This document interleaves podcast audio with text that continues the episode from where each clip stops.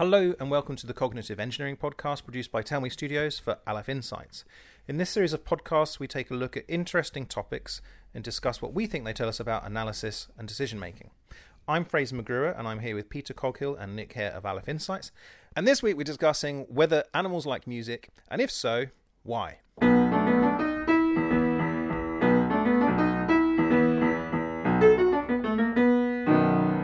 Peter, do animals like music?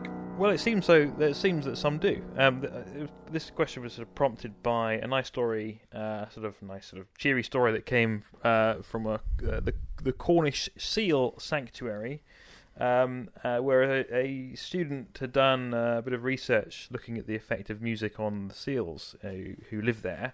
Um, and it was noted that there seemed to be a calming effect for certain types of music. I think mainly sort of classical music.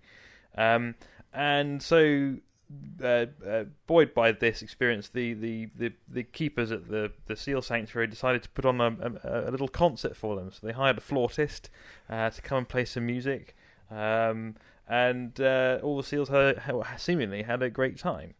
Um, so I, it, it, it, was apart from being a, quite a cute story, I thought it's interesting. Imposed, uh, I formed the question in my mind: Why is it that some animals have uh, apparently have an appreciation for music, even though seals particularly don't have a musical whisker on their face. Um, they, they, have they they don't they've never they've never evolved to make it. Um, uh, so, but why do they have machinery to appreciate it? Okay.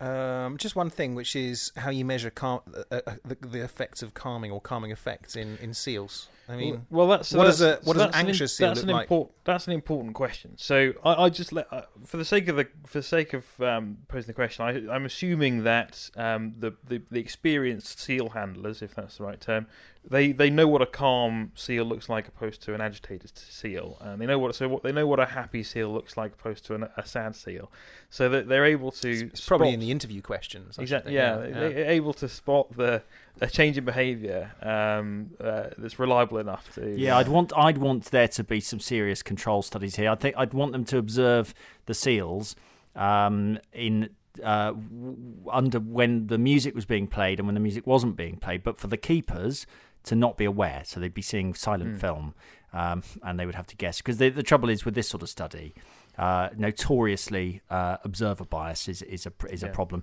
Like with the study into whether or not uh, brightly coloured orange drink, drinks make children hyperactive, um, it turned out to be uh, based entirely on whether or not the parents believed their children to have consumed the orange drink rather than whether or not they hmm. had. Yeah. So, so, yeah. so, so, so satisfy... let's let's just assume that the seals like it. Yeah. So so to satisfy your your your need for uh, analytical robustness, there have there are quite a lot of trials that look at double blind trials uh, that look at uh, different animals. Uh, lots of rhesus monkeys because rhesus monkeys are quite uh, quite good for good for behavioural psychological trials.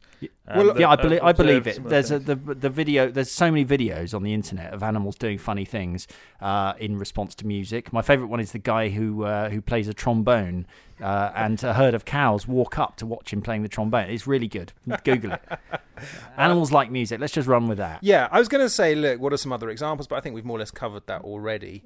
Um, but also, I, I, mean, I think it sort of leads to a sort of uh, another question, which is why do humans like music? Why do we respond to music? We are, after all, another just another kind of animal. So, um, yeah, rather than sort of try and think of other examples, I mean, but I mean, just another one is I think it's reasonably well documented that dairy farmers play music to their cows and apparently increases milk production.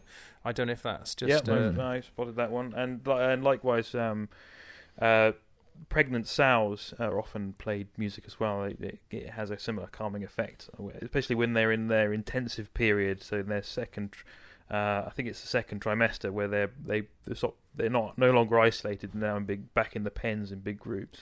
Mm. They, they they have a they enjoy it. They enjoy it, and I think it has a it has a positive effect on the health of the offspring as yeah. well. And if you play dubstep music to bees, they make mustard instead of honey.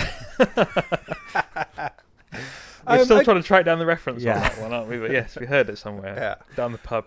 Okay, so look, um, let's let's assume for a moment we've answered the first part of the question: Do animals like music? The answer is yes. Um, then the question we need to address is why. Who wants to go for it? Well, I think there's. Let's just say we don't know, but uh, and, and I'm including humans in that. We don't know why humans like it. Uh, I think one of the important, so one important starting hypothesis, right? So let's let's let's just run with the fact that I want to interrupt. Sorry, I think Yeah. we do know why humans like music. No, we don't. I've got no I, idea. Yeah, yeah, yeah. I- why I- on what level? yeah, because I'm a human and I like music and I know why I do. But Okay, we'll why why that. do you claim you like music? Because I like the way it makes me feel. Right, but why does that is not answering the question why it makes you feel that, like that? No, but we know that I do like it. Yeah, but no one's questioning whether we like it. The question is why. Why does music make people feel positive? Okay. Yeah, you're right. We don't have the answer to that. No, You carry and, on. and so I think I think uh, one uh, interesting starting point uh, is Steven Pinker, who I think I've referred to probably too much, but he's one of my favourite uh, favorite. He's a sort of evolutionary linguist. Um, so calls it uh, sort of auditory cheesecake by which he means he's not dismissing music as unimportant, but um, he's saying there is no okay. So observationally, there doesn't seem to be a kind of music center in the brain.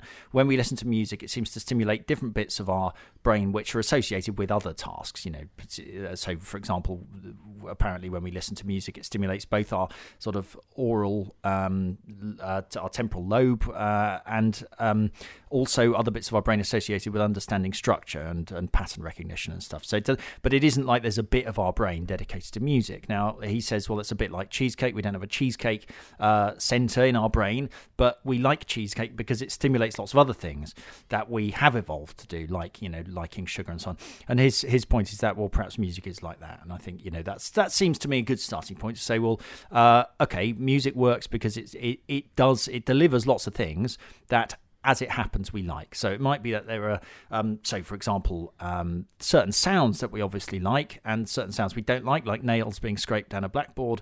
And you know, we we like uh, the sound of rushing, perhaps rushing water, or the sound of soothing of winds blowing, or or those sorts of things. And it might be that music in some way. Um, in some way triggers the same sensations that we have when we hear sounds that are associated with, with pleasant sensations. Um, so that seems like a plausible starting point. Um, but then there's all sorts of other things, you know, the social effects uh, uh, of music that people seem to like performing music together. There's a, there's one theory I heard that is that uh, we we like uh, rhythmic music because um, it, when you're hunting, it's better to walk in step because you're masking how many of you there are, and you're less likely to.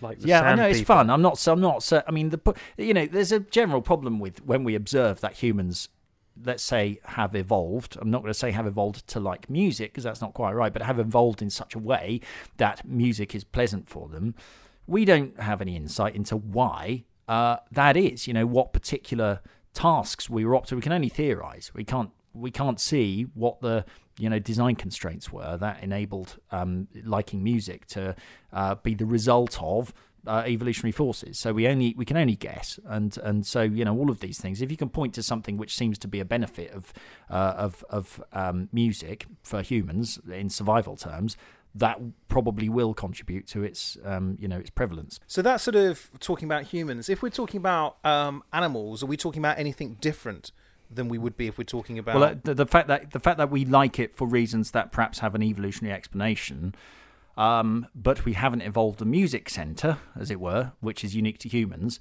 suggests that we, sh- you know, we should expect animals to like music. Peter, Well, I think um, I, I think an interesting distinction uh, we could explore is that humans produce music apparently, uh, seemingly just for for the sake of enjoyment itself. Um, whereas I, I couldn't really find any examples of animals doing the same. They, they, they, there's good evidence in in Animal Kingdom that music production, or what is apparently music, like in birds and in whales and in other animals, are, has some sort of some sort of function, either to warn or to uh, attract a mate or to as a as a form of communication. So um, whales is, is it's sort of generally assumed that they sing to each other to pass on information. Um, so, but we, but we are sort of unique. Maybe this is hubris, but we are, we seem to be unique that we do it for the sake of it, for just for enjoyment's sake. Yeah, I mean, let's think about something like visual arts, like paintings of stuff, um, and moving images of stuff. Now, a chimp can sit there and watch TV. There's no doubt, and he can understand what's going on. A chimp will happily watch images on a TV and understand them, right? Understand that they are images, or understand the plot line to the only way is Essex or something. Almost Probably certainly both. that. yeah, understand, appreciate what they are Could images of, star right? it, actually. yeah. Uh, understand what they're images of is what I mean. Okay. Right. So why don't chimps make TV programs? Now it might be it's a similar question, right? Animals can understand music for the same reason that we understand music, but it doesn't mean that they have the technology to do it. Um, and so likewise, you know, with with the production of, of sort of imitative art, you know, as it happens, um, animals do do uh, perhaps like looking at a picture of a field or something. You know, you can imagine a cow looking at a field of really nice lush grass, looking at a picture of it, and really enjoying looking at that. Um, but they don't make pictures of grass because they can't.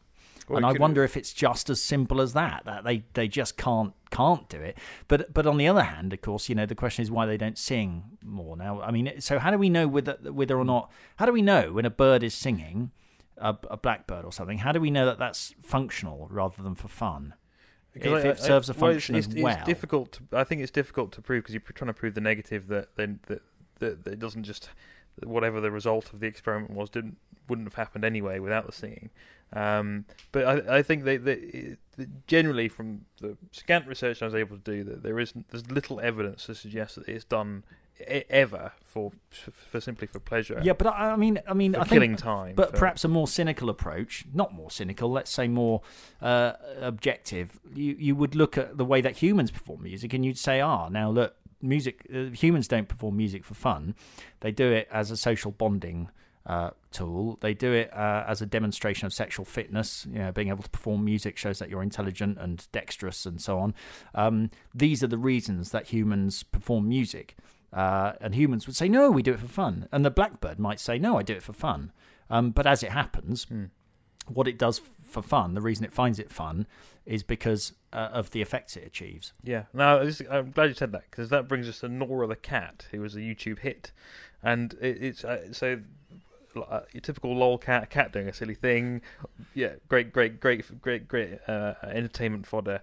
Uh, but um, I think it's you know it's probably a good example of an animal that um, has somehow learned that playing on the piano, hitting keys on the piano, is endearing to their owners, and they get more attention.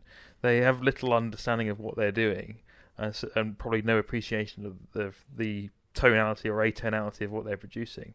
Um, uh, it's sort of partly mimicry, uh, and um, uh, because the the, the the humans playing the piano get attention and things like that, and also they get petted or fed or rewarded in some way. YouTube when- fame. I mean, cats are notoriously obsessed with YouTube fame. Yeah, they So, are you know, absolutely. they- so, yeah. so It's like do, catnip do, to them. do- so does somewhat, you know, uh, do do people join bands and perform music for a similar kind of um, uh, base aims? Like you know, you you, you be a, become a rock star because you crave attention, uh, and you, you you play the piano because you like showing off. And I think this is it's important to remember with evolutionary explanations is that what we feel we are motivated to do something for and the explanation for why we feel that can be very different things. So, um, you know, as it happens, uh, you know, the best explanation for why we um, want to go out and meet girls is um, is because it, you know humans who did that are more likely to perpetuate their genes, and so the genes for going out and meeting girls, if you're a bloke, uh, you know, are more likely to be perpetuated. That's now that's not uh, you don't think. Oh, I'm go- I want to go out and meet some girls so I can perpetuate my genes. That isn't what you think. That is not how you experience it. You know. So the point is that we might experience wanting to play music uh, for for all sorts of reasons. We might think, oh, I really, you know, I like the feeling of the of the keys under my fingers, or I, you know, I uh, this makes me feel happy, or I get I feel better when I exercise to this particular type of music. But that doesn't, you know, actually why we have evolved feeling those things to music might might well be something very different. Okay. Uh, I think we sort of, you know, quite unusually, we sort of more or less wrapped that one up. I think we put that one to bed. Oh God, no, I don't think so. No? I think there's yeah. I mean, I because um, you sort of th- for a lot of the thing, a lot of the explanations, you you you, it doesn't really explain why music takes the form that it does. You know, why why music particularly? Why why the one four five chord progression? You know, why why jazz? Why all these things that that are sort of work and we know they work but we don't really know why particular that particular thing whether or not that's a complete historical accident. Um, you know why why rock and roll in particular Uh, you can't. It's difficult to point to an evolutionary explanation for why that is. So there's. I mean, I think there's a, and and you know even things like um, a lot of the, the sort of harmony and structure of music. You can you can kind of explain scientifically. You can say, well, um, you know, an octave, for example, sounds consonant to us because uh, it's exactly double the frequency. So Mm. our ears, if you like, our ears have to do less work in Mm. understanding uh, consonant sounding chords than in dissonant sounding chords. Um, there's less information to process, you know, in a consonant chord because the, you know the, the chords are kind of contained, the notes are kind of more neatly nested inside one another. But why why that means we should like it, who knows? Mm. You know, that's another question. Why do we find that pleasant to listen to? and it, it opens up all sorts of other uh, difficult questions. So if we if we assume that the cognitive cheesecake uh, is a sort of an emergent property of the brain, uh, the appreciation of music, um, what other things are emergent properties? Is intelligence itself an emergent property uh, that that's there just to service the the need to to procreate? Yeah, and I mean, what, what if there's some other thing out there, some other equivalent of cheesecake? I mean, what if it turns out that sticking blue dots onto a big yellow sheet somehow triggers something really exciting with us, and we really love it? There's what if there's all sorts of things out there? You know, what if it turns out that sort of bending over backwards while drinking milkshake is really exciting? It's just that we've never tried it. Mm. You know, And if we could, if we could work out what the underlying principles drivers are, then we could design the optimum board game that everyone finds incredibly exciting and entertaining. yeah. Uh, we need to wrap up there. We need to finish. Well, I haven't, I haven't, but I haven't mentioned the really exciting and completely tenuous research uh, by Rentfrow and Gosling from 2006, Mention it. Go which for it. is uh, they looked at personality preferences, so you know, that's sort of personality types, and measured that uh, against um, uh, preferences for music, Mm. and they found that there was some. So this is, I have to say, massive pinch of salt here, but uh, different genres of music are Mm. associated with different personality types. So, Fraser, if you what what would you say your home genre for music? I is? would say probably American country. country folk. and western fans they you tend to be hardworking and outgoing There we go. 50-50 i'd say on that uh, what about you peter what would be your I think kind of electro music, but not fast dance, kind of chilled out electro and uh, jazz, probably my two. yeah main jazz fans have high self-esteem are creative outgoing and at ease But so far, Okay. these are all positive. But anyway, Yeah. not Um, really no it's they're bit just like different a musical hor- horoscope so far. isn't? Yeah. yeah. exactly no i because i i'm not really down here. So i was looking for i mean i i, I quite like uh, blues and jazz but i really like everything. I mean i like Yeah. all kinds of music. Um uh, in terms of my home genre it would be singer songwriters of the late 60s and early 70s but that's not down here. So um you know that would be folk uh, more or less but they don't have folk here disappointingly. Um but yeah. No personality. No exactly. I think i'm uh, that's the trouble. Obviously nobody else went for that but uh, Okay, good. No, I like that. So that's a good note to finish on. Um, okay, gentlemen. Well, thank you. Um, and thank you to our audience for listening to the Cognitive Engineering Podcast. I'm Fraser McGrew. We've been here with Peter Coghill and Nick Hare of Aleph Insights. Um, and until next time, goodbye.